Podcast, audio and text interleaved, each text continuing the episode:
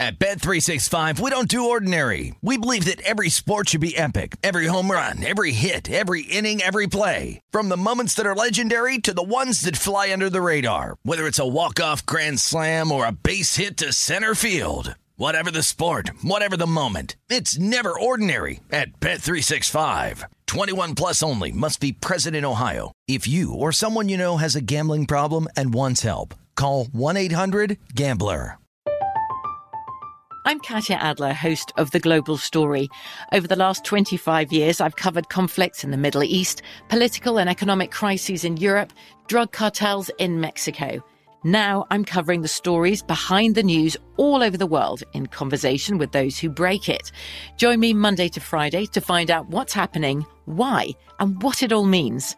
Follow the global story from the BBC wherever you listen to podcasts.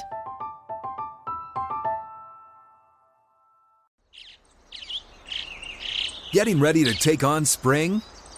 Make your first move with the reliable performance and power of STIHL battery tools.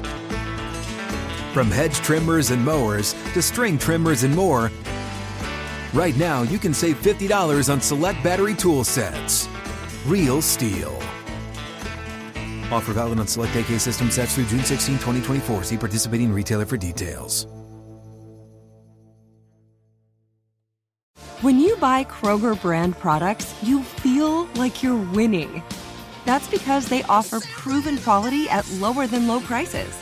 In fact, we guarantee that you and your family will love how Kroger brand products taste, or you get your money back. So next time you're shopping for the family, look for delicious Kroger brand products because they'll make you all feel like you're winning. Shop now, in store, or online. Kroger, fresh for everyone.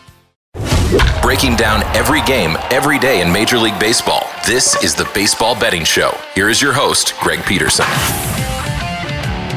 A warm from the low. Welcome to Lovely Las Vegas for the Baseball Betting Show with myself, Greg Peterson, now part of the VSiN Family Podcast, and we've got a great podcast for you. It's in the second segment. We are going to be joined by one of our good friends at the network, Danny Burke. Does a great job hosting Rush Hour every Monday through Friday. On top of that, for those of you guys that like our city casts, and we've got many of them centered around sports betting from a local perspective. Danny does the one for Chicago, and then we've got ones for like Los Angeles, Denver, Colorado. List goes on and on. But we're gonna have Danny on. He's gonna talk about what we could expect to see in some of these hot division races right now, where there might be a little bit of value in the futures market. Gonna be taking a look at the AL Central, the NL Central. We're gonna be taking a look also at the Field of Dreams game that we've got upcoming for tonight as well. And then in the final segment, gonna give you guys picks and analysis on every game on the betting board for this MLB Thursday as we touch them all. First things first, always do love to be able to answer your Twitter questions on this podcast.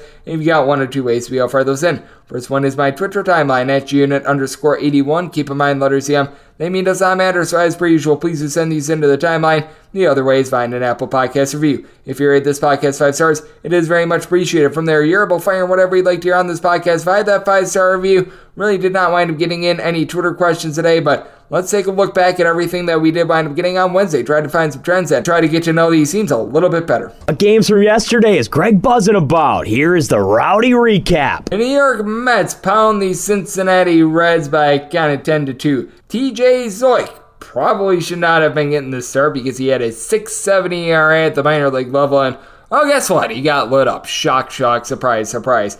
Giving up six runs over the course of four innings, including a homer to Tyler Naquin, the former Red. Like he gets his 10th home run season. Mets go 7 of 14 with men in scoring position. Taijuan Walker, solid start here, two runs surrendered in six innings. He's now given up three runs or fewer in now nine out of his last 11 starts. Seth Lugo, Trevor Williams, Adonis Medina from there. I'll give you a scoreless inning. And then for Cincinnati, you wind up having Reiver Sanmartin wind up giving up an unearned run in his inning of work. Ian Gibaut, his ERA is back above 5. He gives up three runs in an inning before Ross Detwiler and Hunter Strickland both lend a scoreless inning. The LA Angels in 12 innings take down the Oakland A's by a count of 5 to 4 for Los Angeles. A relatively good start here from Touki Toussaint. Five scoreless innings before bullpen very nearly lights this one on fire as Aaron Loup winds up giving you four outs. He gives up a run out of the bullpen. Andrew Wantz, he gets one out, gives up two runs along the way. Jesse Chavez, four outs out of the bullpen, scoreless. Ryan Tepera was able to lend a scoreless inning before Jaime Barria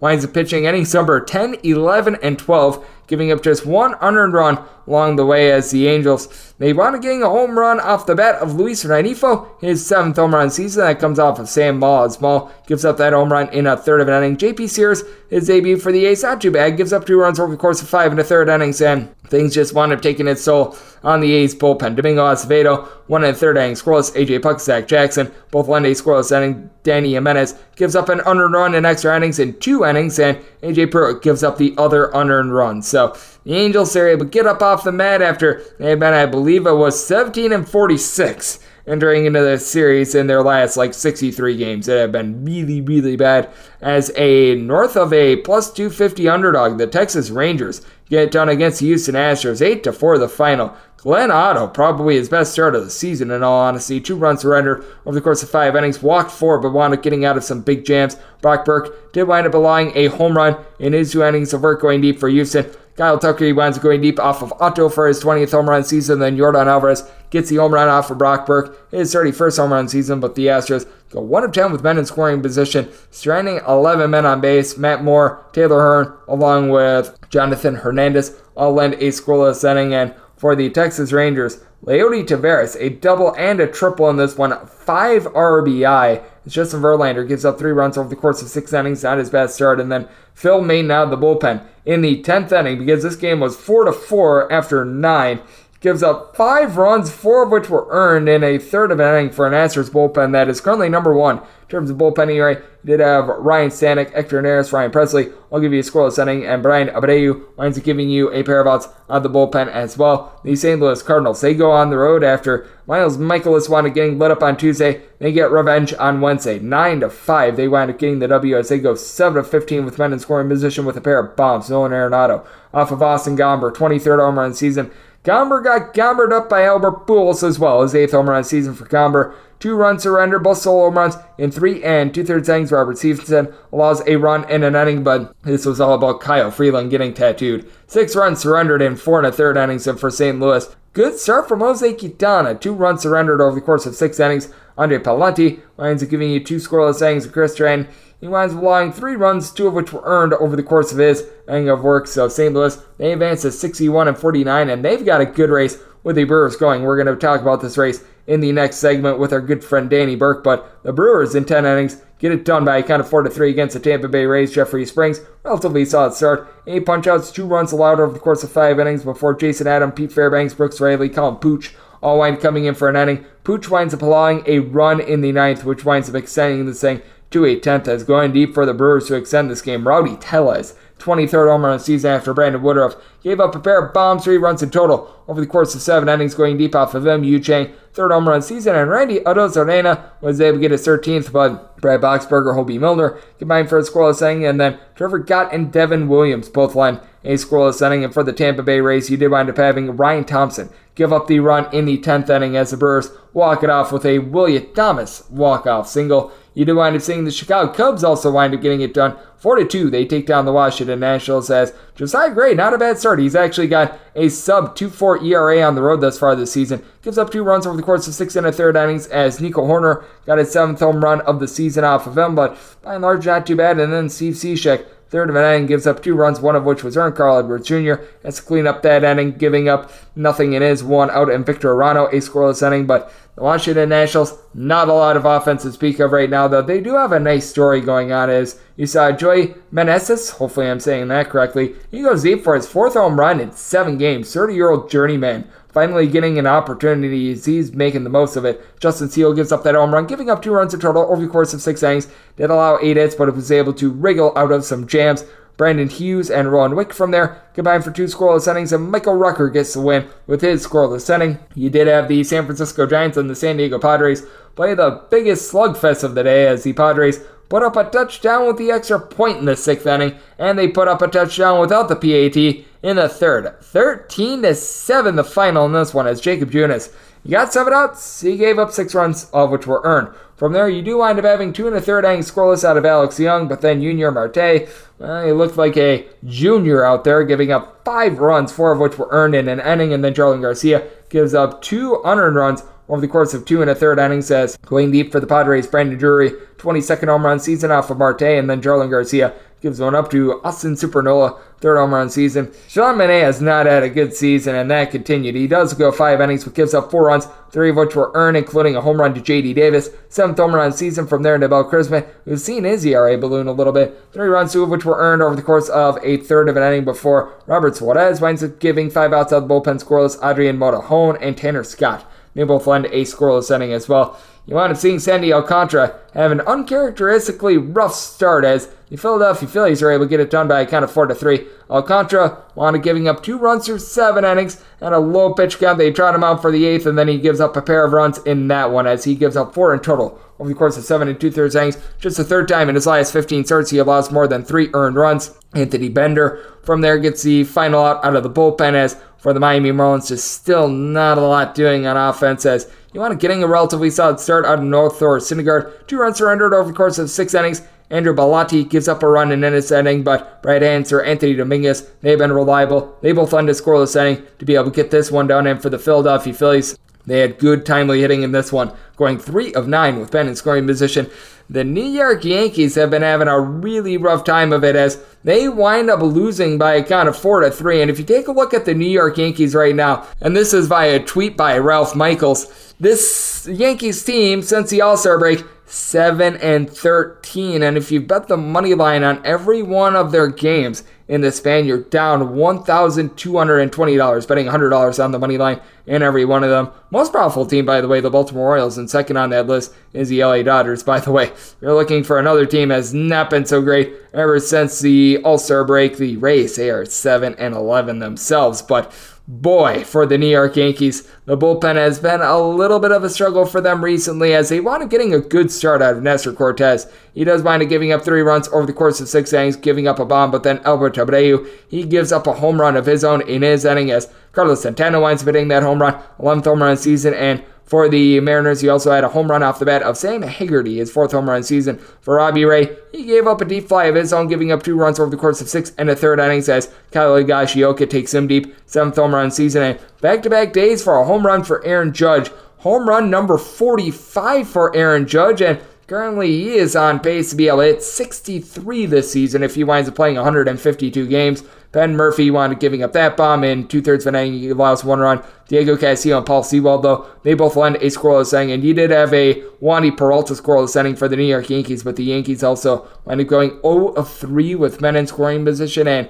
in their series against the Seattle Mariners, they wind up putting up a grand total of three runs in their final 22 innings. So, not great out there. What is also not great, the Boston Red Sox. They wind up losing to the Atlanta Braves this by a count of 8 to 4 for the Bravos. Pair of home runs as up having Marcell Ozuna get his 20th home run season, then the first career hit of Vaughn Grissom. That winds up being a home run that winds up leaving the ballpark of Fenway Field. His first of his career as Kyle Wright. He picks up the win. He was Mr. Right and is now 14 and 5. One run surrendered over the course of six innings for Boston. You would have Tommy Pham get a home run off of Dylan Lee a little bit later. 14th home run season for Lee. He's been struggling a little bit lately. Three runs surrendered in two thirds of an inning. But Kirby Yates Welcome back to the big leagues. He got a out of the bullpen, and then AJ Minter, Raisel Iglesias, both lend a scoreless inning. And for the Boston Red Sox, Nick Pivetta winds up allowing, I believe, the home run to Grisham. Three runs in total over the course of six innings, but his bullpen is brutal. Why Darwinzon Hernandez is still being trotted out there, I don't know. His ERA actually fell to a 21.60 after he wound up giving up two runs in an inning. Uh, once again, the key, it fell. So that's not great. Kaleb Ort, his ERA went and stayed stagnant at a 9 after he wound giving up a run in an inning. And Ryan Brasier, he gives up two runs while getting just two outside of the bullpen. And Austin Davis, the only pitcher not named Nick Pivetta to pitch in this one with a sub 540 ERA. He winds up getting it out of the bullpen. So, not going great for the Boston Red Sox right now. And it's also not going too terrifically for the White Sox overall, as you wind up having the Kansas City Royals get the job done by a count of 8 to 3. As for the White Sox, Johnny Cueto, not a bad start here. Three runs, two of which were earned, surrendered over the course of six innings. And then Jimmy Lambert, who I've spoken highly of on this podcast as being someone that has been able to help out this bullpen well, gives up four runs while getting just two outs out of the bullpen. Jose Ruiz was able to give me an out of the bullpen, and Jake Diekman, he allows a solo home run along the way as MJ Melendez, his fourth home run in the last seven days, 14th of the campaign, as Chris with a K. Bubic seems to be starting to figure it out. Gives up three runs, only one of which was earned over the course of five and a third innings. And for our good friend, Mr. Chris with a K. Bubic, three runs or fewer surrendered in every one of his starts ever since the beginning of the month of July, eight in total. So that's a little bit of a turning over a new leaf situation. Josh Staumont, Dylan Coleman, Luke Weaver, they were all able to lend a scoreless inning, and Wyatt Mills winds up cleaning up that sixth inning for Mr. Chris with the K. Bubic as for the White Sox. You wind up having also a pair of errors out there in the field to wind up hurting this bunch. The poopy Pittsburgh Pirates go on the road and they get a win against the Arizona Diamondbacks, six to four. The finalists. You did wind up having the Pirates go four of 15 with men in scoring position, not the Best night for Madison Bumgarner. Five runs surrendered over the course of six innings, putting the bum in Bumgarner right now. Noe Ramirez, two scoreless innings, and Edwin Uceta allows a run in an inning. And for Arizona, just one of two with men in scoring position. Mitch Keller, relatively solid start, gives up three runs over the course of five and a third innings. Colin Holderman holds it down, being able to get five outs out of the bullpen without allowing a run. William Crowe, one run surrendered and one and two thirds innings before Eric Stout is able to clean that up. And for the LA Dodgers, they once again wind up winning by multiple runs. In 69 of their 77 wins, they have won by multiple runs. As for the Minnesota Twins, the bullpen wound up yakking this one up as Sonny Gray, not necessarily the world's greatest start, four runs, three of which were earned over the course of four and two thirds innings as he was taken deep by Max Muncy, 13th home run season, and then a little bit later. You would have Chris Taylor, welcome back, seventh home run season off of Michael Fulmer, and then Joey Gallo gets jacked up off of Griffin Jax. 13th home run season. Jax gives up three runs in an inning. Michael Fulmer, that one run surrendered by the solo home run in his inning of work. Caleb Thielbar and out of the bullpen. And then Cole Sands was able to lend a scoreless inning as well for the Minnesota Twins. Pair of home runs of their own as Gary Sanchez winds up going deep off of Ryan Pepiot, 11th home run season, and Pepiot winds up allowing one to Jorge Polanco as well, 15th home run season for Pepiot. He surrenders four runs, including those two homers over the course of four and a third innings, and then from there, relatively good bullpen pitching. Craig Kimbrel allows a run in his inning of work, but Chris Martin, Evan Phillips, David Price, I'll give you a scoreless inning, and then Alex Vesia gets two outs out of the bullpen with nothing allowed, so they get it done. And if you're taking a look at the game of baseball right now, for one, you did notice that we only had 14 games yesterday because we did wind up seeing a rainout on my DK Nation pick between the Baltimore Orioles and the Toronto Blue Jays. We all know that Jose Berrios was going to get lit up on the road anyway, so we were able to delay that. But with that said, overall for the season, 805 unders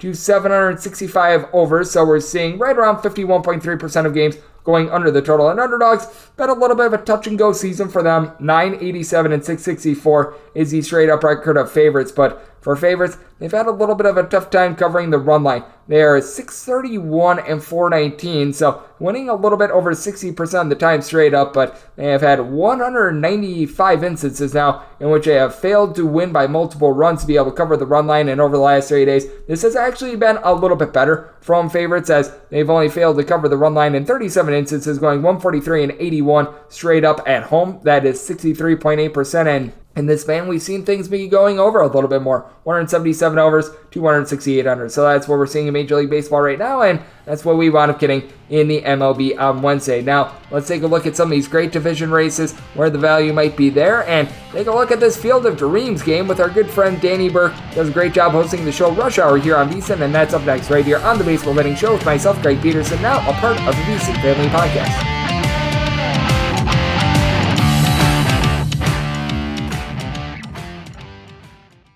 At Bet365, we don't do ordinary. We believe that every sport should be epic. Every home run, every hit, every inning, every play. From the moments that are legendary to the ones that fly under the radar. See for yourself when you sign up today and get $150 in bonus bets when you bet just $5. Whatever the sport, whatever the moment, it's never ordinary at Bet365. 21 plus only must be present in Ohio. If you or someone you know has a gambling problem and wants help, call 1-800-GAMBLER. Terms and conditions apply.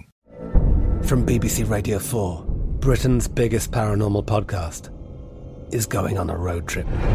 I thought in that moment, oh my God, we've summoned something from this board. This is Uncanny USA. He says, Somebody's in the house, and I screamed. Listen to Uncanny USA wherever you get your BBC podcasts, if you dare.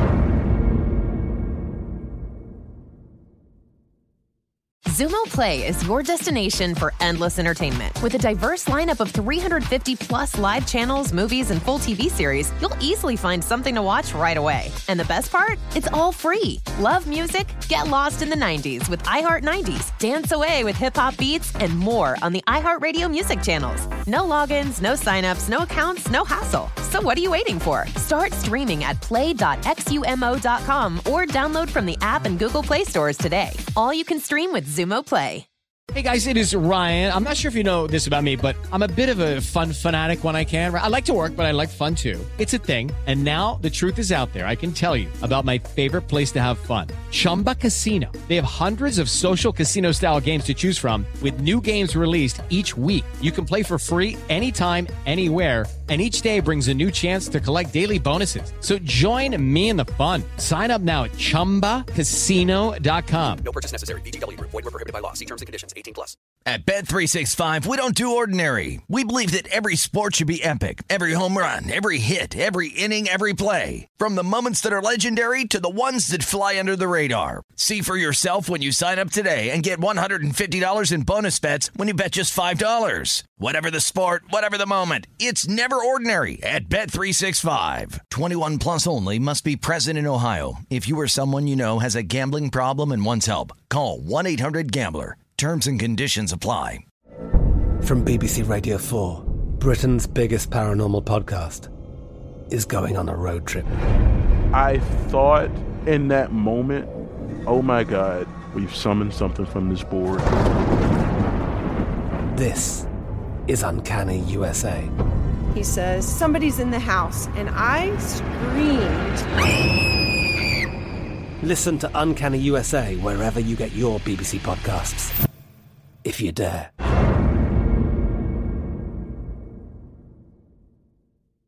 Xumo Play is your destination for endless entertainment. With a diverse lineup of 350 plus live channels, movies, and full TV series, you'll easily find something to watch right away. And the best part? It's all free. Love music? Get lost in the 90s with iHeart 90s, dance away with hip hop beats, and more on the iHeartRadio music channels. No logins, no signups, no accounts, no hassle. So what are you waiting for? Start streaming at play.xumo.com or download from the app and Google Play stores today. All you can stream with Xumo Play. With Lucky Land slots, you can get lucky just about anywhere. Dearly beloved, we are gathered here today to. Has anyone seen the bride and groom? Sorry, sorry, we're here. We were getting lucky in the limo and we lost track of time. No, Lucky Land Casino, with cash prizes that add up quicker than a guest registry. In that case, I pronounce you lucky. Play for free at LuckyLandSlots.com. Daily bonuses are waiting. No purchase necessary. Void where prohibited by law. 18 plus. Terms and conditions apply. See website for details. At Bet365, we don't do ordinary. We believe that every sport should be epic. Every home run, every hit, every inning, every play. From the moments that are legendary to the ones that fly under the radar. Whether it's a walk-off grand slam or a base hit to center field. Whatever the sport, whatever the moment, it's never ordinary at Bet365. 21 plus only must be present in Ohio. If you or someone you know has a gambling problem and wants help, call 1-800-GAMBLER. I'm Katya Adler, host of The Global Story. Over the last 25 years, I've covered conflicts in the Middle East, political and economic crises in Europe, drug cartels in Mexico. Now I'm covering the stories behind the news all over the world in conversation with those who break it. Join me Monday to Friday to find out what's happening, why, and what it all means. Follow the global story from the BBC wherever you listen to podcasts. Xumo Play is your destination for endless entertainment. With a diverse lineup of 350 plus live channels, movies, and full TV series, you'll easily find something to watch right away. And the best part? It's all free. Love music? Get lost in the 90s with iHeart 90s, dance away with hip hop beats, and more on the iHeartRadio music channels. No logins, no signups, no accounts, no hassle. So what are you waiting for? Start streaming at play.xumo.com or download from the app and Google Play stores today. All you can stream with Xumo Play. What's up? I'm John Wall. And I'm CJ Toledano, and we're starting a new podcast presented by DraftKings called Point Game. We're now joined by three time NBA Six Man of the Year, elite bucket getter. Let's please welcome Jamal Crawford to Point Game. King of the Court one on one tournament. If they had it back in your prime, do you think you could have took it all? I'm going to be honest with you. I don't think I could have took it all, but I think I would have shocked a lot of people. I think Kobe and everybody in their prime, Kobe would win a one on one contest. Yeah, I, yeah, because you got to think Love he's going to guard. He don't care about guarding. He's gonna guard. He's going to Exactly. guard. Like you see him in the Olympics, he's going to guard, and then on I'm top not of that, like that, CJ. Ladies and gentlemen, please welcome Sam Cassell to Point Game. I remember you came to my room crying, tears, crying. I mean, he was in a culture shock. And then his, he's going through withdrawals about winning. remember what I told you? I said, I said, OG, you think I can get paid and go back and play in college because it ain't it? Check out Point Game with John Wall and CJ Toledano on the iHeartRadio app, DraftKings YouTube, or wherever you get your podcasts. Breaking down every game, every day in Major League Baseball. This is the Baseball Betting Show. Here is your host, Greg Peterson. And we're back here in lovely Las Vegas for the Baseball Betting Show with myself, Greg Peterson, now part of the VSiN Family Podcast. And it is great to be joined by our guests as we've got one of the busiest men on the network on, Danny Burke. He does a little bit of everything. You're able to catch him Monday through Friday, hosting the show Rush Hour from 5 to 6 p.m. Central Time. That is 3 to 4 p.m. Pacific Time if you're out here on the West Coast. He also does the Chicago City Cast over here at the Vegas Stats and Information Network. We do a bunch of city casts based around sports betting in local markets.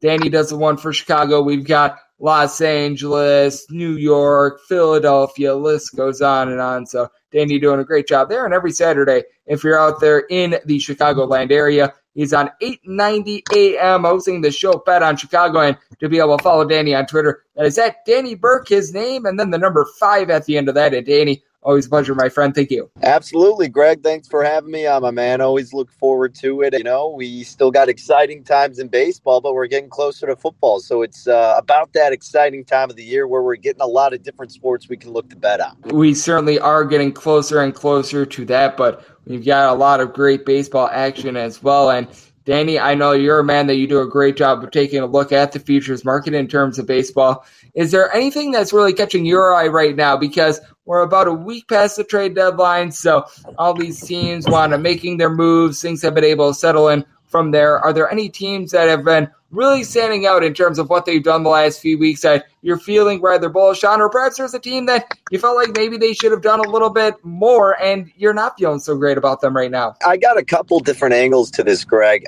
The only future, well, not the only, but the only World Series future that I made before the year was actually on the San Diego Padres. I took them at 18 to 1. I knew that Tatis was out, of course. I figured he'd come back healthy. They could maintain success enough to see that there was value when he was coming back and that maybe they would make a splash at the deadline. Of course, I didn't think it was going to be the big splash of getting Juan Soto, Hader, Bell, and then Drury, but here we are. And, you know, what was funny is that I was like, you know what? All right, maybe this isn't the Padres here. The rotation isn't doing that great. Tatis is kind of taking a little bit to get back. And then the rumblings came about with Soto, and I was like, man, this number's still 20 to 1 at Bet Rivers. I was I was talking about on the City Cast. I was like, they apparently are the front runner right now, even though I'm already invested. Just because they're 20 to 1 and this may happen, I'm going to take a little snippet of that, right? I took like a quarter unit. And then I did, and then, well, then the trades happened and they moved down to 11 to 1. So I'm sitting decently on some plays with the Padres, hoping they can kind of turn things around consistently. I certainly wouldn't advocate for jumping on them at this point because you've missed the value. I would just wait to see how they look during the postseason. But that's really the big future I've been sweating out, or will probably end up sweating out. I bet the Phillies to make the postseason before the year started. I laid a little bit in that price. But speaking of teams that could have value, I was just talking with Ryan Rothstein, who hosts the Philadelphia City Cast. Man, if you think about it, I mean, the Phillies are one of the hottest teams right now they have an offense who can compete with anybody if they are on their game. They have two great starting pitchers in Nola. They got Wheeler, who's been fantastic. Maybe if Syndergaard can somehow turn it around, this will be a really solid rotation. Now, the bullpen has improved. They're still very sketchy, in my opinion. But, you know, assuming this team gets in, I mean, really the only way they can is through the wild card they're built very nicely to get out of the wild card spot, having two great starting pitchers and again an offense that can compete with anybody. So not that I'm betting this personally, but if you're someone out there who's looking for a value play, something you can maybe sell your ticket with, use a cash out option, or actually have some hope in a more of a dark horse, the Phillies are still around 40 to 1 to win the World Series. I'm not saying they're going to, I'm not saying they're my favorite. But because of that price and because of the talent they still have, if they can put it together, we know anything happens in October. Man, this team can absolutely step up to the plate with anybody. So I think the Phillies are another team to look at. I do like the addition of Syndergaard. I like some of the other moves they made during the deadline. So again, we'll see if they can put it together, but that's more of a value play. I know you were all over the Cardinals for quite some time, and I was on the side of your Brewers pretty much up until like a month ago. And I'm like, you know what? I think Greg's onto something here. I like the value with St. Louis, and they were at about plus 180 to come out of the Central. And I'm kicking myself because I just kept stalling, stalling, delaying, even though I kept saying it that I would take the Cardinals, and I never ended up doing it. Now, obviously, they've overcome your Milwaukee Brewers. But if you still somehow get a good price before the season ends, I am with you now, Greg. I do think the Cardinals made the necessary moves to at least come out on top of the Central. We knew they were going to be competitive. It was only a matter of if they could actually end up on top of the Central, which I definitely think they do at this point. So I like what they did too with some of their pitchers they acquired. And the Brewers getting rid of Hader, I get you don't need him and you got a haul for him, but man, I just still don't trust that offense. And I wouldn't be shocked if the Brewers missed the postseason at this point. And then finally, kind of to answer your question, Greg, one team that was certainly disappointing, how could it not be the Chicago White Sox? I know you could argue the Cubs not getting rid of Contreras and Happ is kind of frustrating, but at least they're keeping two quality guys. The White Sox didn't add any quality pieces. They need more starting pitching depth and they didn't get any, right? They got some reliever. I can't even remember his name, but the Sox team, yes, they keep catching so much bad luck left and right. Tim Anderson, the newest acquisition of that category. But man, you really would have thought the Sox would have acquired at least some kind of other big name, whether it was an offensive guy or a starting pitcher, and they just didn't do that. I still am rooting for them, of course, with our bets to win the Central and still think they can get the job done, but they're still far away from being a World Series contender, especially because they didn't make a big splash splash at the deadline. So that's kind of how I'm picturing everything right now with some of the more notable teams of what they did or didn't do around the deadline. And you bring up the Chicago White Sox, and I think that that is so interesting. Is joining me on the podcast. We do have Danny Burke, and I mean, I just keep taking a look at it, and the Cleveland Guardians, they just keep presenting value in that division. Now, I recognize that they themselves did not wind up going out there making a whole bunch of trade deadline moves or anything like that, but the Chicago White Sox have been the favorite all throughout the season. I, they're still the favorite to wind up coming out of the American League Central. And there's one thing that the White Sox have that nobody else does. And typically when you say that, it's like, oh, it's a big benefit. No, they've got a guy by the name of Tony La Russa who's sleeping in the dugout in the first inning of their game about a week or so ago. And I just take a look at this White Sox team and I can't take a future on them as long as he is the skipper of the team. If they wind up making a little bit of a move, I honestly think that that would be for the benefit of them. But I do take a look at this American League Central, and I think that the Guardians now they're down to plus 210. They were north of a dollar more than that just seven days ago. I still think that they're presenting some value. And the White Sox, they're still the short shot. And I can't buy into this team as long as they've got that man out there in the dugout. And on top of that, they're trotting out their Lance Lynn every five days. Yeah, I really get you there, Greg. And again, you've been all over the Guardians saying that they had some value. And to me, it was always going to come down to the Twins and the White Sox. And we'll see what comes to fruition. But man, the Twins seem to have the harder schedule among the three teams. The Guardians a little difficult, and the Sox obviously the easiest. So if you think somehow they can manage to at least hit enough to overcome their lackadaisical pitching, then I still do like the White Sox. But man, I mean, you're right. I saw the Guardians up to like plus 280 somewhere around there like a week ago. And I'm like, this team's a game out from first. How are you giving me that much value? I think out of principle, I would almost have to take that and hope it at least just comes down to the bets that I have with the White Sox and then the new bet that I would have had with the Guardians. But this thing's just going to come down to the very last day, it feels like. And the Sox are going to make it so uncomfortable, so infuriating to where it's either they're barely going to get in on some kind of BS way or lucky way, or they're just going to get screwed with more injuries and other teams kind of winning in some more impressive way, I guess. But the Sox will be there right to the end and keep their fans' hopes up the last second. I still, again, am holding out on them because I do think they have that experience. They have a bullpen that, if they're on, they can be good.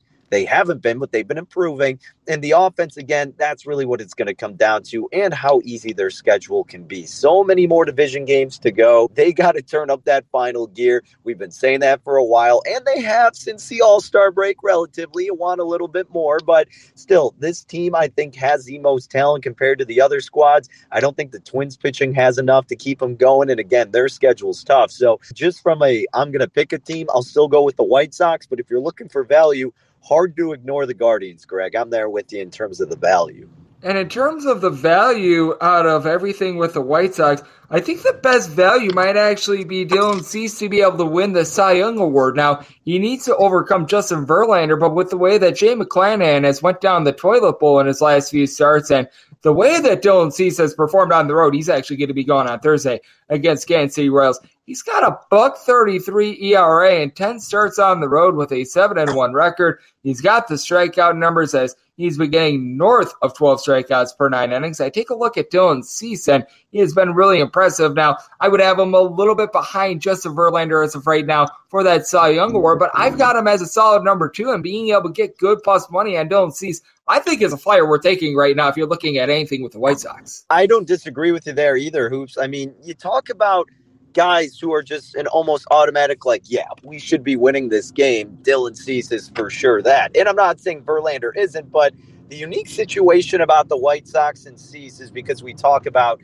kind of their slacking rotation. Cease is that automatic guy, and they're still in the hunt, right? when you look at the Astros, they got a few guys. It's just Verlander's that great. But I feel like Cease almost gets a little bit of a boost because he is the reliable guy for the White Sox. He's the only guy you can count on at this point, And he's just doing so many dominant things right now that it's finally getting highlighted. I mean, he was kind of sporadic and volatile to begin the season, but now that it's coming to the end and he's been able to be so consistent and like I was saying, I mean, the guy that needs to win every outing at this point, that's going to help him. And you're right. I mean, look, if the plus value is there, and the race isn't that deep and you haven't bet anything and you want to get involved, why not take a shot on a guy like Dylan Cease? What if the Sox do start to turn things around and Cease keeps up his strong play? Then, yeah, he could absolutely be worth the outing. And Verlander is up there in years. So, hey, who knows? Maybe they slow him down a little bit because they got everything solidified and he's not able to pad his stats as much.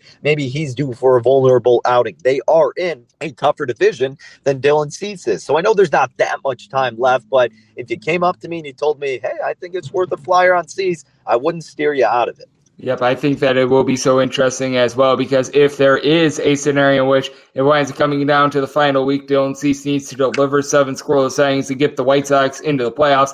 As we know, voters love those sorts of things, those big moments as well. So I think that that'll work to his advantage as well as Danny Burke of VSiN does a great job hosting the show Rush Hour, joining me on the podcast. And then how about if we talk about the other Chicago team as they haven't lent a lot of value in the betting market. They've been a little bit better since the All Star break. I will give them that, but certainly it's been a rough season for the Chicago Cubs. But they're going to be playing one of the most interesting games of the year. As we all remember last season, the Field of Dreams game between the Yankees and the White Sox, just an absolute spectacle. Just so much fun to take a look at. And this year, the Field of Dreams game it goes down on Thursday with Drew Smyly going for the Cubs. The Reds are going to be trotting out their Nick Lodolo. Do you have any sort of a lean or any sort of way that you're going to be handicapping this game? Because it is such a unique one off that I do think that it's going to be great to be able to watch on TV. And for two, I do think that it does wind up adding in there just a little bit more juice for both of these teams. And on top of that, taking a look at a little bit of a new ballpark in terms of its dimensions that we typically don't see. Yeah, Greg, if you don't mind, what was the uh, total setup for this game? If there's any lines out, it, it opened up at eight and a half. I'm seeing a few places going to nine with juice on the under. If you do see a nine, I feel like you got to take the over in this game. I mean, just based off the incredibly small sample size of what we saw last year, Cubs still having Contreras, Happ, and some of their better hitters not dishing them out at the deadline also helps boost their offense. Not the two top tier pitchers, that's for sure. And hey, you might as well be playing at the Reds ballpark, like you said, with these dimensions. So I think if you're betting anything with the total, it has to be going to the over. I would at most bet it at nine, as you alluded to, kind of creeping up to that spot in a lot of spaces. At nine and a half, I I wouldn't be as entertained because I'd want the security of the push, but I don't see how you could really bet an under in this game. And just on the overall outlook of this game, how fun was that last year? I mean, it couldn't have gone any better for the first Field of Dreams edition with the White Sox overcoming the Yankees in a walk-off fashion. I mean, what an incredible game. The unfortunate thing is now you got to sit and watch two crap teams like the Cubs and the Reds. It'll be cool for the Cubs to be there as a fan, but for the rest of baseball fans, not the most ideal scenario. But uh, I still think you could probably give a slight nod to the Cubs overall in this game because they have more of those, I guess, franchise type of players, all-star players they're going to want to show out in this particular setting. And in this setting, you probably give them the advantage, anyways, if you want to look at it from those kind of just narrative angles and just experience of how to adapt to different settings. But again, Greg, I'm just kind of going all over the place with that, trying to speculate from that perspective. It's going to come down to who has more talent, who's the better pitcher. You give a slight nod to Chicago, but if you don't want to sweat out a crap team one way or the other, just look for a lot of runs in this game because based on what we saw last year and just how the park is laid out, you're probably set up to get a decent amount of them. Yep, I do agree with you there. The dimensions are very similar to Old Comiskey Park, so that should give you a little bit of reference there for those that used to watch good old games out there in the great city of Chicago. And Danny, I know you're doing a great job taking a look at everything day in and day out when it comes to baseball, but you mentioned it as well. We're getting set for what is going to be an incredible football season. I know you're doing a wide variety of great sh- things on the show Rush Hour. Then anyone that wants to hear you rant about the Chicago Bears and not a lot of that to the positive for the Chicago Bears, and rightfully so. The Chicago City Cast as well. I know that you're doing an amazing job there. Love the good people at home. Know they're able to follow you on social media and everything you got going on in general. Yeah, no doubt. At Danny Burke five, always tweeting out the links to Rush Hour, to the City Cast, and then WLS eight ninety AM Saturday night, seven to nine PM Central Time here in the Windy City. You can get me, like Greg said, ranting about the Bears, but really talking all things football. We go local. Uh, you get the fan perspective and betting angles out of me, and then don't worry, we're always covering things nationally and getting a great array of guests on the programs. But at Danny Burke five, probably the easiest way to get in touch. And Danny doing an incredible job getting set for the football season, and in the meantime, doing a great job taking a look at the game of baseball and always delivers on this podcast. A big thanks to him for joining me right here on the Baseball Betting Show, now part of the VSiN Family Podcast. And coming up next, it is that time of the podcast. I give you picks and analysis on every game on the betting board for this MLB Thursday as we touch them all. At Bet365, we don't do ordinary. We believe that every sport should be epic. Every home run, every hit, every inning, every play. From the moments that are legendary to the ones that fly under the radar. See for yourself when you sign up today and get $150 in bonus bets when you bet just $5. Whatever the sport, whatever the moment, it's never ordinary at Bet365. 21 plus only must be present in Ohio. If you or someone you know has a gambling problem and wants help, call 1-800-GAMBLER. Terms and conditions apply. From BBC Radio 4, Britain's biggest paranormal podcast is going on a road trip. I thought in that moment, oh my God, we've summoned something from this board. This is Uncanny USA. He says, Somebody's in the house, and I screamed. Listen to Uncanny USA wherever you get your BBC podcasts if you dare.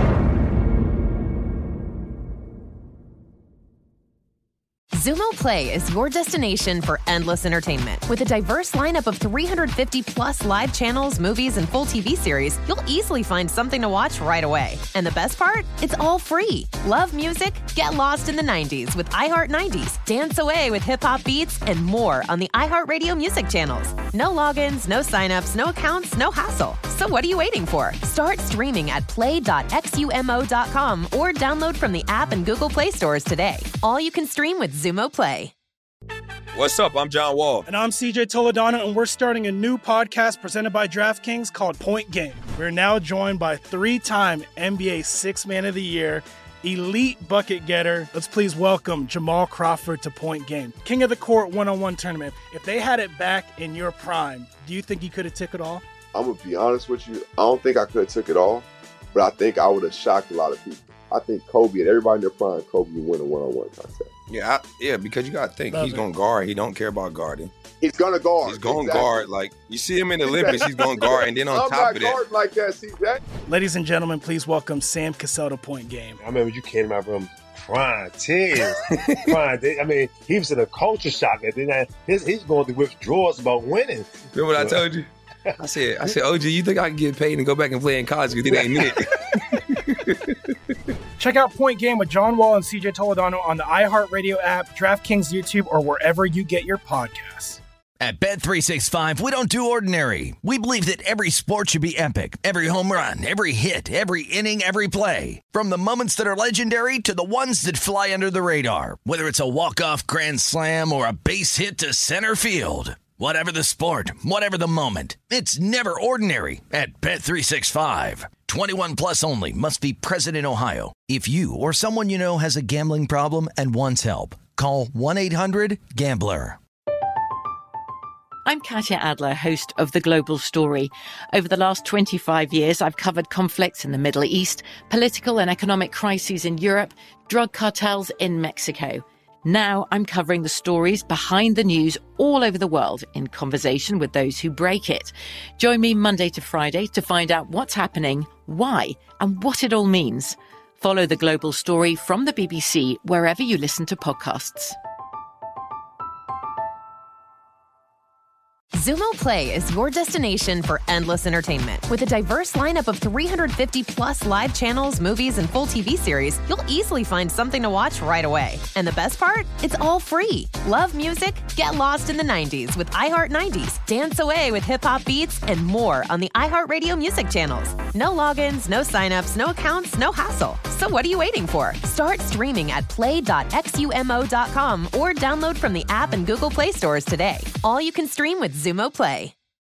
What's up? I'm John Wall. And I'm CJ Toledano, and we're starting a new podcast presented by DraftKings called Point Game. We're now joined by three time NBA Six Man of the Year, elite bucket getter. Let's please welcome Jamal Crawford to Point Game. King of the Court one on one tournament. If they had it back in your prime, do you think you could have took it all?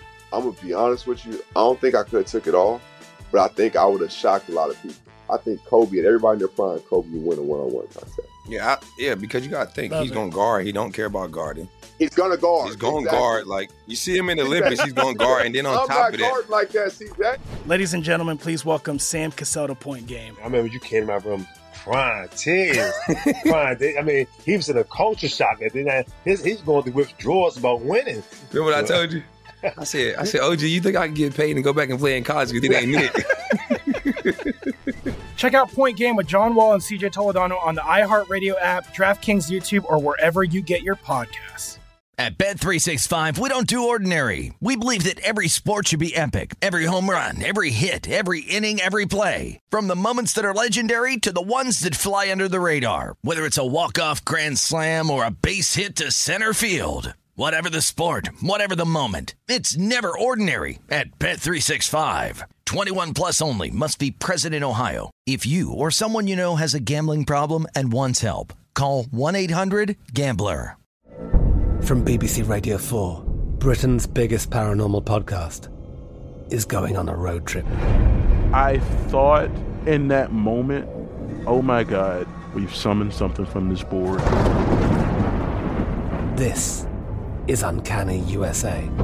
He says, Somebody's in the house. And I screamed. Listen to Uncanny USA wherever you get your BBC podcasts. If you dare.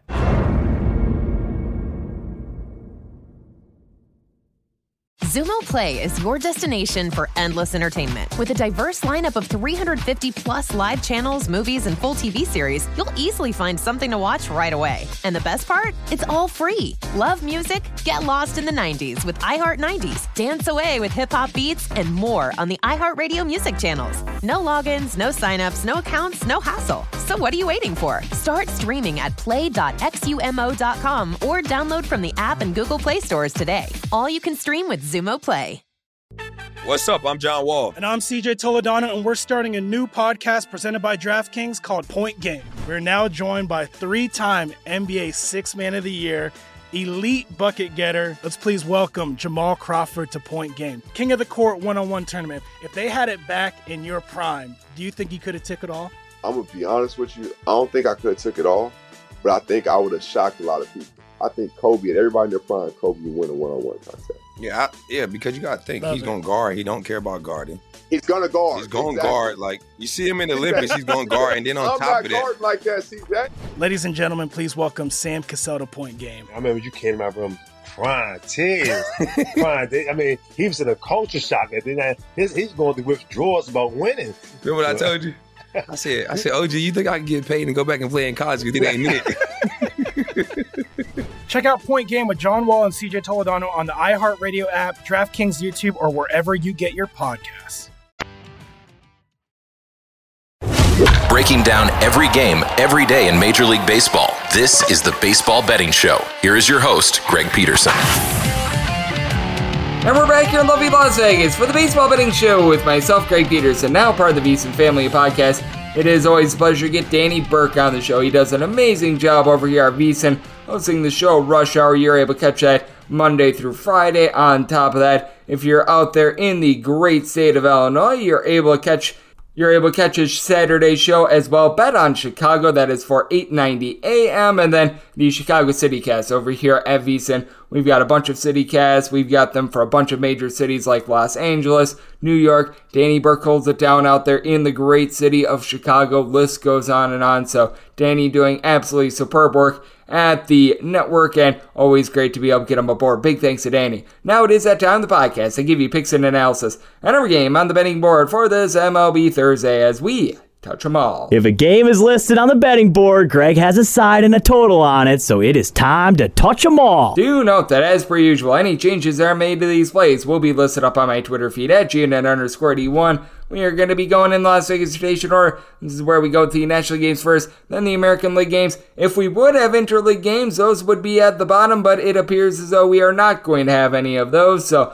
let's get started with 901 902 on the betting board. It is the Miami Marlins on the road facing off against the Philadelphia Phillies. As Kyle Gibson is going to be going for the Phillies, and Edward Cabrera is going to be on the bump for Miami. Total on this game is 8 over minus 120. The under is even. If you're looking at the Phillies, laying between minus 160 and minus 165, between plus 140 and plus 150 is your price on Miami. I love the way that Edward Cabrera wanted coming out in his first start since coming off the injury list. Five no-hit innings against the Chicago Cubs, and you got to figure that the Miami Marlins are going to be relatively safe with him. He wound up being banged up, which is why it was his first start in right around about two or so months. So I do think that he's going to be a little bit more limited in this start as well. He's got very good stuff when he's been at the big league level thus far this season, a 261 ERA. Take a look at him at the minor league level, has always been a good swing and miss guy. He's been able to get 10 punch outs per nine innings at the big league level this season. One thing that is a limiter, five walks per nine innings. So I do think that he winds up getting knocked out early. And I mean, the big thing when it comes to this Miami Marlins bunch is that you could wind up having an absolutely supreme performance from Edward Cabrera, and it just not be enough for the team to get to victory because the Miami Marlins have had all sorts of difficulties being able to put runs up on the board. As you do have Joey Wendle hitting right around 260 for this bunch, and if you're looking for a sign of brightness, it's a very small sample size, but Charles LeBlanc is hitting above a 400. I think he's got fewer than 50 at bats, but When you just take a look at the bottom of this list, Lewin Diaz, Jacob Stallings, Bryan De La Cruz, along with Peyton Burdick, all these guys are hitting below a 215. They get back Garrett Cooper, but I mean, really, other than Jesus Aguilar, nobody for the team is giving you a double digit amount of homers. And then for the Philadelphia Phillies, you got guys that are able to do a solid job of moving the line. Nick Castellanos, JT Realmuto, Rhys Hoskins, in between about a 252 to a 268. Hoskins has been able to go deep 20 plus times this far this season. Kyle Schwarber north of 30 homers, but batting average certainly is lacking with him as well. And then you got guys like Bryson Stott, and Marshall at the bottom of the fold, not necessarily doing a great job. Both of these bullpens have had their ups and downs. The Phillies, they certainly have been in much better recent form since the canning of Joe Girardi. Corey Knebel has been great in the seventh inning. David Robertson and Brad Hand, Seranthony Dominguez, these guys get the job done. Then for the Miami Marlins, Richard Bleier, Dylan Floro, they haven't been bad. They trade away Anthony Bass, but and it's a bullpen that it's been competent, but they're probably going to be looked to for a few more innings because I just don't think that Edward Cabrera going to necessarily line overly much length in this spot. This is a situation where, in terms of the money line, I did wind up making it a minus 166, even though I do think that the Miami Marlins, at the very worst, are going to be able to play even up in terms of the starting pitching matchup because Kyle Gibson has had a relatively rough go of it this season, north of a 4 ERA, both at home and on the road. It's been a rocky ride. 411 home ERA, 473 ERA on the road with 11 out of his 15 home runs coming at home thus far this season. The opponents sit right around 25 points lower when he is at home as well. And for Kyle Gibson, big key is keeping the walks down. He's been able to do a much better job of that recently, giving up right around two and a half walks per nine innings as far this season. And Phillies just have more offense in general. I just think that this is going to be a situation where Cabrera winds up getting a lack of support. I needed at least a plus 125 to take a look at the Phillies run line, seeing anywhere between plus 125 and plus 130. I do think that the Phillies, even if they only wind up getting like three or four runs, can cover this run line. So I'm going to be taking a look at that plus price. Semi-total at 7.7 as well. So also diving under. 9 to 3, 9 to 4 on the betting board. The St. Louis Cardinals sit third face off against the Colorado Rockies. German Marquez is going to be going for the Rockies, and Dakota Hudson is on the bump for St. Louis. St. Louis is a small favorite here, anywhere between minus 118 and minus 125, plus 105 to plus 110. Use your price on Colorado. 12 is the total, under is minus 115, the over is minus 105. I think that this total has gone up a little bit too lofty. Did wind up setting it at an 11.8, so I certainly don't think that we're going to get like some 2 to 1 game in which it reminds you of Leicester or anything like that, but I did think that we went up a bit too high because German Marquez has been much more respectable recently. He has given up two runs or fear, and now four out of his last five starts, three of the starts wound up coming at home, and the lone albatross wound up coming against the LA Dodgers, and the LA Dodgers have been able to do a solid job. Now, 6-11 home ERA overall for the season, giving up 14 bombs in 66 and a third innings. I do think that that's a little bit of an admiration. German Marquez is a better pitcher than that. He's shown that throughout his career. Now, starting to take hold a little bit more. Meanwhile, for Dakota Hudson, he's always had his road struggles, and the big thing with Hudson is he gives up four walks per nine innings while not being a strikeout guy. He gets barely over five punchouts per nine innings, 526 road ERA. When he's away from St. Louis, he winds getting hit a little bit harder because he just relies so much on ground balls. That is a little bit of a roll of the dice, but the Cardinals do back him up with a far superior bullpen. You've had Giovanny Gallegos, Genesis Cabrera be very solid out there in the bullpen, and Cabrera, he's able to do a solid job giving you multiple innings. He's posted up a 275 ERA. Ryan Helsley still has a sub 1 ERA. Packy Naughton is able to give you multiple innings, so you feel good about that. Now, Lucas Gilbreath, a sub 3 ERA when he's at home for the Colorado Rockies. Alex Colome has been able to give you some relatively solid innings as well, even with Tyler Kinley out of the fold. The Rockies haven't necessarily skipped a beat in terms of their bullpen, though. Overall, for the season, it has been a little bit rough. And then you do take a look at this Cardinals lineup and a combined 28 home runs entering into Wednesday between Paul Goldschmidt and Nolan Arenado. Arenado is sitting at 300, Goldschmidt 330, and right now the odds-on favorite to win MVP. But you do have guys at the bottom of the fold.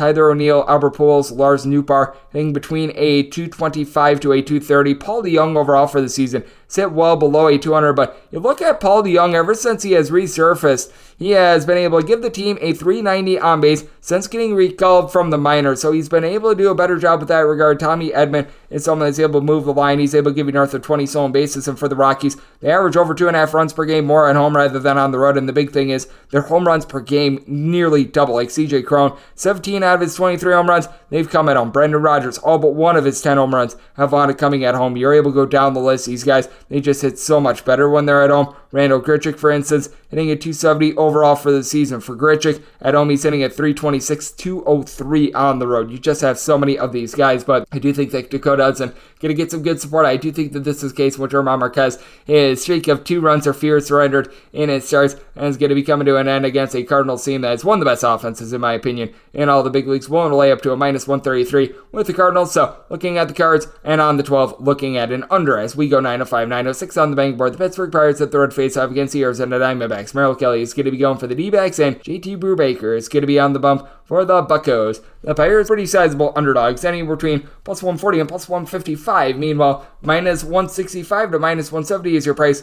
on Arizona. 8 is the total. The over and the under are both at minus 110. If you're looking at that Diamondbacks run line, by the way, you're able to get a plus 135 and pretty much at even money I was willing to take this Diamondbacks run line for Merrill Kelly. His home and road splits this year have not been demonstrative at all. As a matter of fact, he has been very good on the road, but throughout his career, he's been able to post up an ERA a full point lower when he's been at home rather than when he's been on the road. This year, he's just been solid all around. 291 home ERA, 279 road ERA going in his home starts to three and four, but seven and one on the road. I do think that that's going to iron out a little bit because for the season, he's given up just eight home runs across 132 and a third innings. Opponents starting at 226 off of them. Strikeouts, it's not necessarily a power arm. He only gets right around seven punch outs per nine innings, but by and large has been able to do a solid job. And to the credit of JT Brubaker, after last season, he had an ERA that was right around six on the road. He's got a 390 road ERA compared to a 544 home ERA. He's really shaped up on the road, giving up one home run per nine innings overall. Now, opponents are going to get 275 off of him, but he's able to get strikeouts a little bit over nine punch outs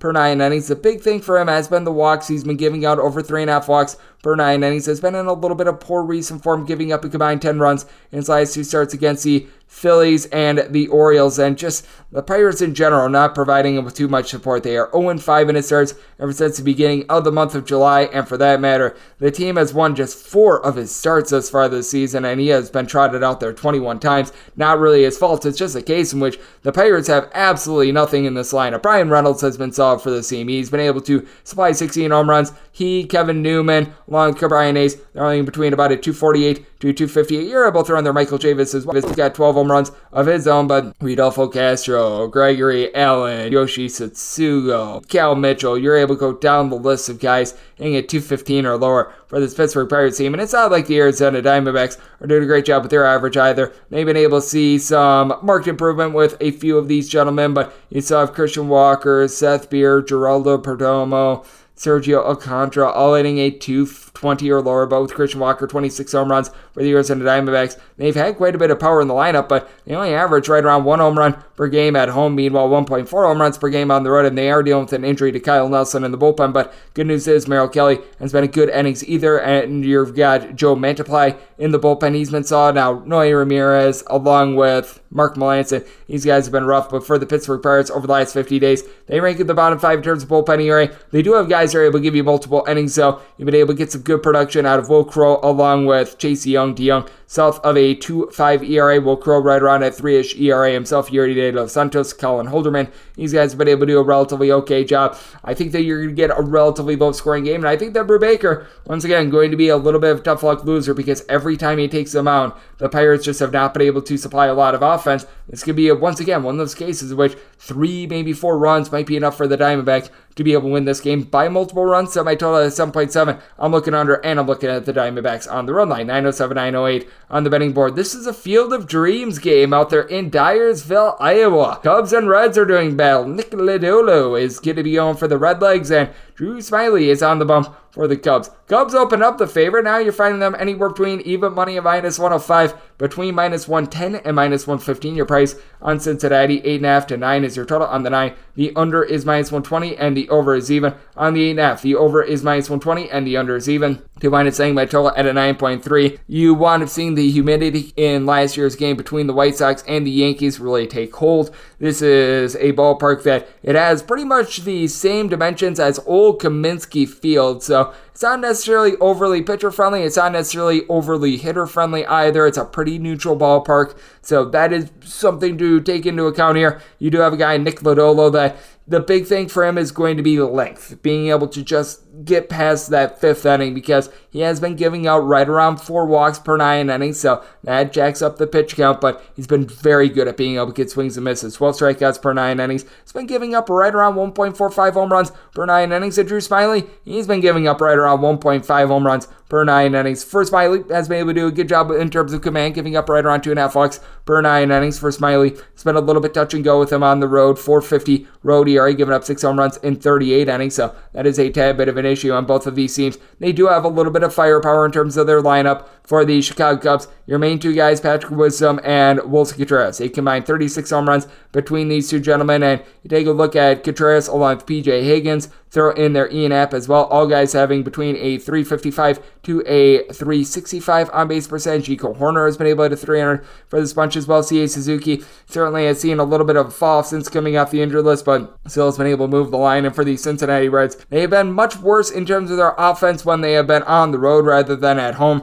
At home, they're averaging over five runs per game, more like three and a half when they are away from home. But you still have Joey Votto doing a solid job. He's really been able to pick it up since he was dealing with some injuries towards beginning of part of the season last three days, right around a 330 on base. So that has been encouraging. You still got Kyle Farmer hitting at 255 for this bunch. When he's been out there, Tyler Stephenson has been solid. He's unfortunately been banged up for much of the season. But Donovan Solano, he's been with a 300 for this bunch as well. So that has been relatively encouraging for Solano. Been a little bit banged up with him as well, but has been able to do a solid job when he has been available for the team. The big thing is the Reds bullpen. It has been terrible this season. No fans are buts about it. You've got one good guy that you're able to rely upon, and Alexis Diaz. He's been posting up a sub 250 ERA, but Joe Kuhnel, Buck Farmer, you're able to throw in there Luis Cessa. Hunter Strickland. These guys have north of a five ERA. And for the Chicago Cubs, they wind up trading away David Robertson. They wind up trading away Scott Effross. So now you're left with guys like Michael Rucker, Mike Leiter Jr., Erich Uelmen, guys like this have not necessarily been so great. I like Anderson Espinoza,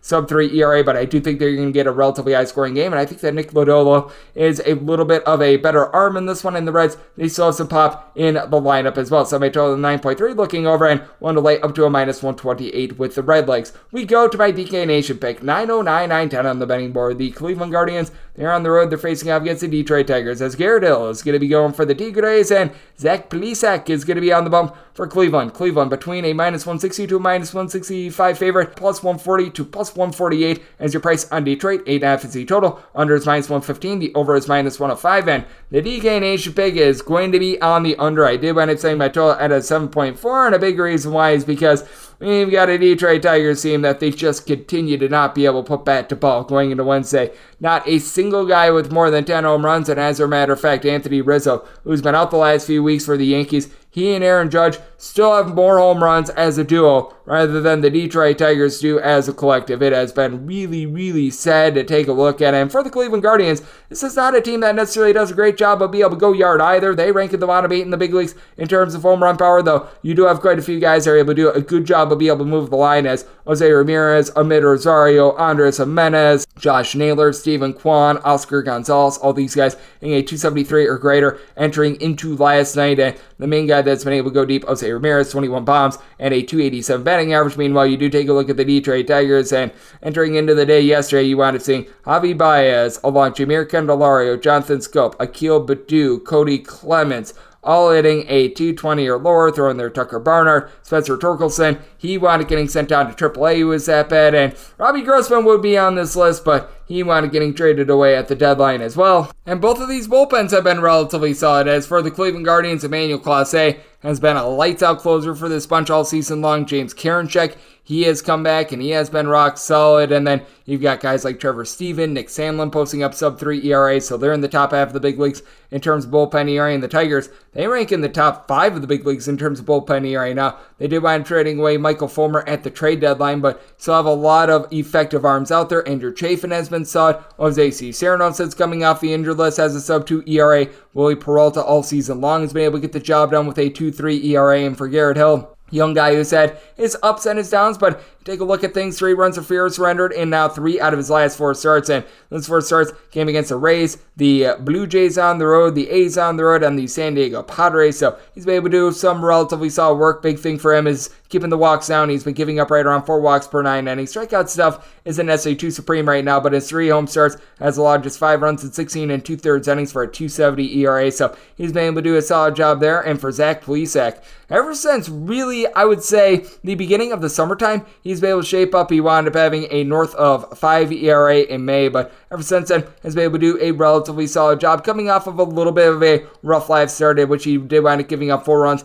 in four and a third innings. And for Plesac, the two and ten record is not warranted with him. He's got a 4.49 ERA. He's been giving up right around 1.2 home runs per nine innings. His walks per nine rate that is right around 2.7 ish. Very much a pitcher contact guy who does wind up having a 5.31 road ERA, but has been effective against Detroit thus far this season. Two innings has allowed four earned runs over the course of nine and two thirds innings, and being able to face off against this lineup should be able to help him out quite a bit. So my DK Nation pick is going to be on the under in this spot, just in case in which I don't have any faith whatsoever in the Tigers really being able to generate a lot of runs, and then for the Cleveland Guardians, they just aren't able to go yard, and it is a relatively pitcher friendly ballpark. I did wind up saying the Guardians minus 154 on the money line, which means I need at least a plus 154 to take flyer on the Tigers. But if you're taking a look at the run line right now, you're finding Cleveland Guardians at even money. And the way that things shake out right now, I'd probably be looking at the Detroit Tigers in some form or capacity. I'm seeing them between minus 115 and minus 120 in terms of their run line.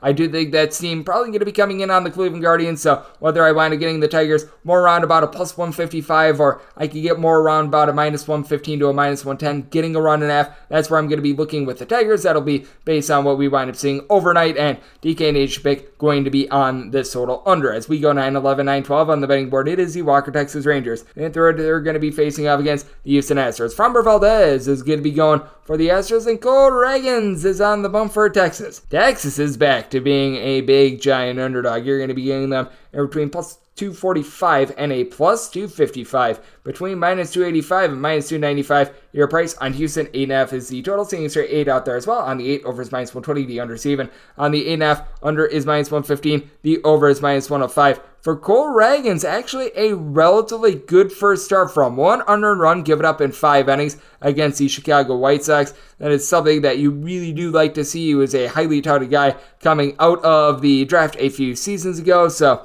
he has been able to live up to the billing thus far. Obviously, one start is not necessarily a big sample size, and you take a look at what he wound up doing at the minor league level this season, and he was relatively effective for Ragans, right around 10 and a half strikeouts per nine innings between AA and AAA. He was able to do a good job, especially at the AAA level, of keeping the walks down to right around two and a half walks per nine innings. He's got relatively electric stuff, but now you have to face off against the Houston Astros, and Framber Valdez has really been on his game this season and has been able to pump up the strikeout numbers as well. Overall for the season, Framber Valdez getting in the neighborhood about eight strikeouts per nine innings, but you take a look at what he's been able to do over his last four starts. He's been able to do a better job with more around eight punch outs per nine innings. Last five starts, it's a little bit north of nine, so he's been able to do a good job of being able to get those swings and misses. And for Valdez, he just keeps the ball in the air, giving up less than a half a home run per nine innings. says, had a few rough starts recently. Has given up at least three runs in each out of his last three starts. But for Framber Valdez, the last time he wanted giving up more than three earned runs in a start, you have to go all the way back to April. So Framber Valdez has been able to do a very good job with that regard. He's backed up by the number one bullpen in terms of ERA in the big leagues as Ryne Stanek, Seth Martinez,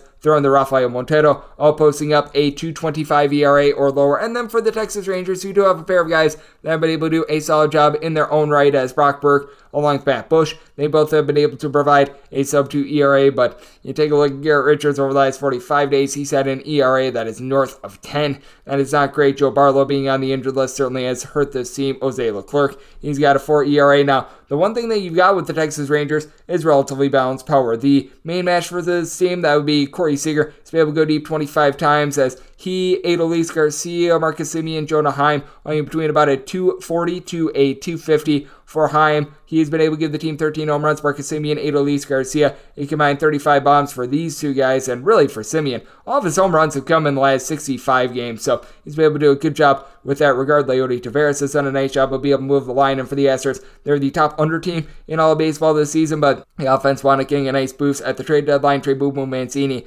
already has three home runs since he got traded for. You got Christian Vazquez, who has been able to hit a 280 at the catcher spot. Jose Altuve along Kyle Tucker. Both have 19 home runs thus far this season as Tucker, Jeremy Pena, Alex Bregman, along with Aledmys Diaz only between about a 242 to 255 with Diaz hitting above a 300 over the last three days as well. Yordan Alvarez has been in a little bit of a funk recently. Still has his 30 home runs, still giving you a 400 on base. But do note that since coming off the injury list, has been hitting more like a 250, four home runs over his last 60 at bats. So that's been a little bit of an issue. I do think that Framber Valdez going to be able to do a solid job of being able to keep the Rangers at bay. And I do think that Ragans is actually going to be able to present a little bit of value. I would need at least a plus 257 to take a shot. As I'm doing this right now, I'm seeing this go up to a plus 260 on the Rangers.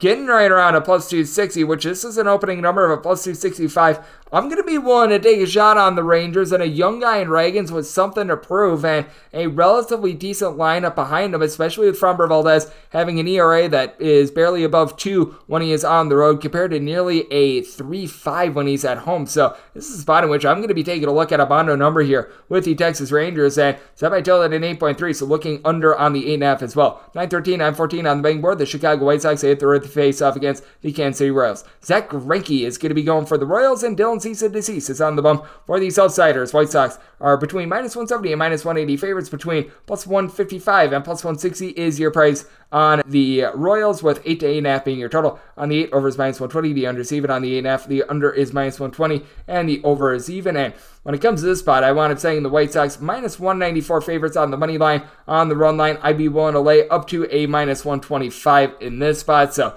that is where I'm going to be looking with Dylan Cease as we were talking about this a little bit earlier with Danny Burke. The fact that I think that he's got a little bit of value in terms of the Cy Young hunt as well. When it comes to Cease, he's getting a little bit over 12 punch outs per nine innings, a buck 35 ERA on the road thus far this season. I mean, his ERA balloons right around like a 2.35 to a 2.4 when he's at home, but I mean, this guy has been very effective. The one thing that you fear with Dylan Cease is he walks as his walks per nine rate. It is in the neighborhood about three and a half thus far this season, but he's been able to do a good job of shaping up with that regard. He combined seven walks over the course of his last four starts. So you're able to be relatively encouraged on that front after he wound up having three plus walks in each out of his first three starts in the month of July. Meanwhile, you take a look at Zack Greinke, and he has been very good at home. He has been not so great on the road. 223 home ERA, 716 ERA on the road. That is just not something that can wind up happening. And for Mr. Greinke, first start in the month of August, he winds up giving up four runs in four and two thirds innings. That wound up being an L against the Boston Red Sox at home. So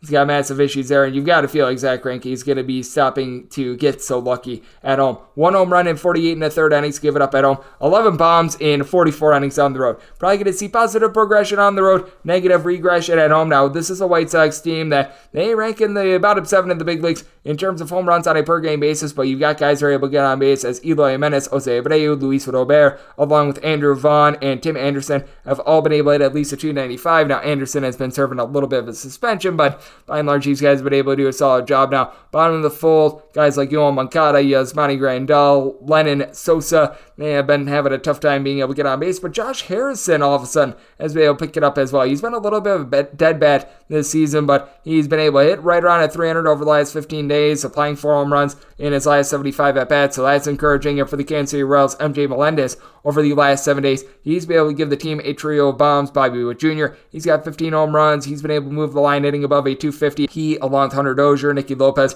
in between about that 245 to a 255 range. Vinnie Pasquantino, he wound up having a very rough start to begin the season, but He's now been able to find his footing, hitting at 275 in the last three days as well. The problem for the Royals is that they rank dead last in terms of bullpen ERA in the American League this season. They were getting some good innings out of Taylor Clarke. He's now landed on the injured list. Scott Barlow has been a constant for the team all season long, posting up right around a 220 ERA. But Josh Staumont, since he wound up coming off the injured list, he has not been the same guy as he's got a 736 ERA over the course of his last eight appearances. He does not look right. Amir Garrett finally has a ERA below five. So I mean, I guess a little bit of credit where credit is due. And for the White Sox, Liam Hendriks, along with Kendall Graveman, have both been rock solid for this team all season long. Joe Kelly has his ERA down to right around about a five ish, I guess, is that's a win, but shouldn't need too much of the White Sox bullpen in this one. The Royals have had a tough time going yard themselves. Salvador Perez has been able to deliver 16 home runs, and ever since coming off the injured list, to his credit, he's been able to get a home run every about 10 or so at bats, but still just a 225 for the season. I do think that the White Sox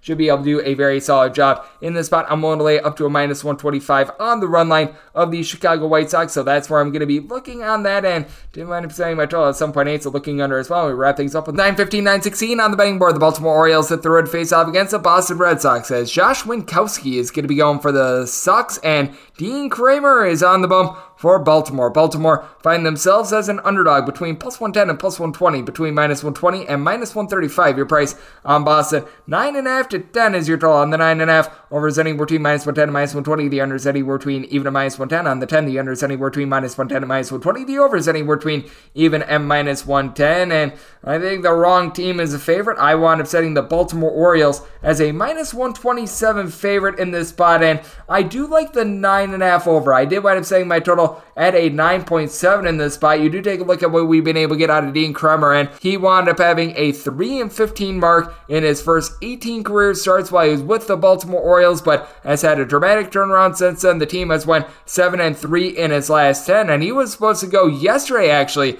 against the uh, Toronto Blue Jays, but he has been moved back because the game wound up getting rained out yesterday, and that means that a Baltimore Orioles bullpen that ranks in the top five of the big leagues in terms of ERA, they get another day of rest. So all these guys, they wind up being able to recharge, like Joey Krehbiel, Dylan Tate, Felix Bautista. You've got Cionel Perez in the fold, all giving you right around a 250 ERA or better. And then on top of that, you've got out there. Keegan Akin, who's been able to provide right around a 280-ish in terms of ERA. He's been a little bit more of a long guy for the team, but for Kremer, in this streak that he's been able to run off since he's had the turnaround, he's got a ERA that's hovering right in the neighborhood of a 323. He's been able to do a very solid job of being able to hold down the fort for this team, giving up just 2.2 walks per nine innings, 0.8 home runs per nine. And then you've got a Boston Red Sox team that no doubt you do have guys that are able to get on base for you, but JD Martinez, one of those usual guys, he's hitting below a buck 75 over the last 40 days. He has really been in a funk. Xander Bogaerts, Rafael Devers, both hitting above 300. You've got Devers, who's been able to supply 24 plus home runs thus far this season. Yeah, saw uh, Tommy Pham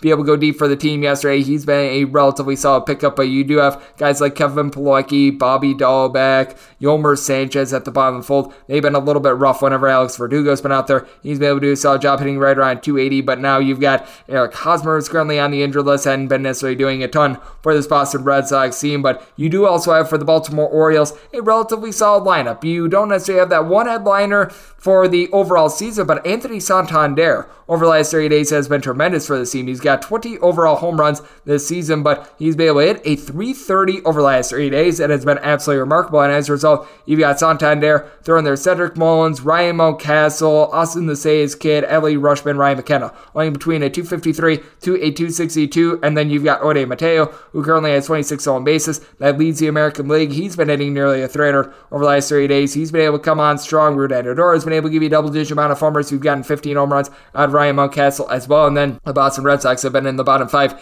in terms of bullpen ERA over the last 45 days. They went trading away Jake Diekman at the trade deadline. They've got a lot of guys with bad ERAs now. Darwinzon Hernandez getting used up yesterday actually helps them out as you've got Garrett Whitlock along Tanner Houck, who both have right around a 3.15 ERA. They're going to be good to go in this one. You've been able to get some relatively solid innings out of Eda Kazusada. Mona has been a little bit touch and go with him as well, but for Josh Winckowski, it has been an up and down season for him as well. And he's done his worst work at home 618 home ERA, 282 ERA on the road, giving up six of his eight home runs at home thus far this season. Opponents are hitting at 289 out of him. The swing and miss stuff, and it is not there. He's only getting right around six strikeouts per nine innings. So I do think that Baltimore should be able to get the job done here. I don't see why they are such a sizable underdog against a Boston team that they are sub 500 ever since the All Star break. Meanwhile, for the Baltimore Orioles, I believe that they've been your most profitable team since the All Star break, winning over 60% of their games. So I'm going to be taking the plus price here with Baltimore at a 10. I'd be looking at an under, and I would rather have a 10 under rather than a 9.5 over personally. So,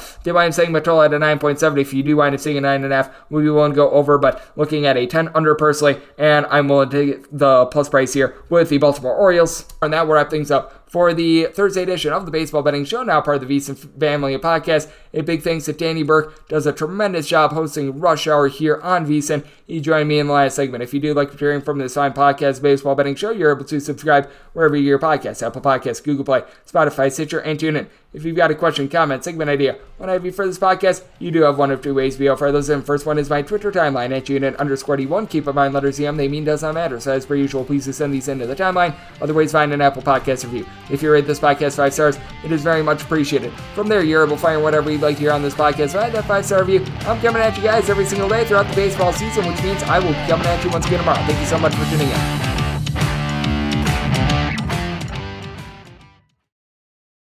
At Bet365, we don't do ordinary. We believe that every sport should be epic. Every home run, every hit, every inning, every play. From the moments that are legendary to the ones that fly under the radar. See for yourself when you sign up today and get $150 in bonus bets when you bet just $5. Whatever the sport, whatever the moment, it's never ordinary at Bet365. 21 plus only must be present in Ohio. If you or someone you know has a gambling problem and wants help, call 1-800-GAMBLER. Terms and conditions apply.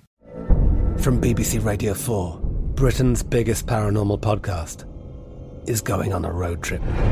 I thought in that moment, oh my God, we've summoned something from this board. This is Uncanny USA. He says, Somebody's in the house, and I screamed.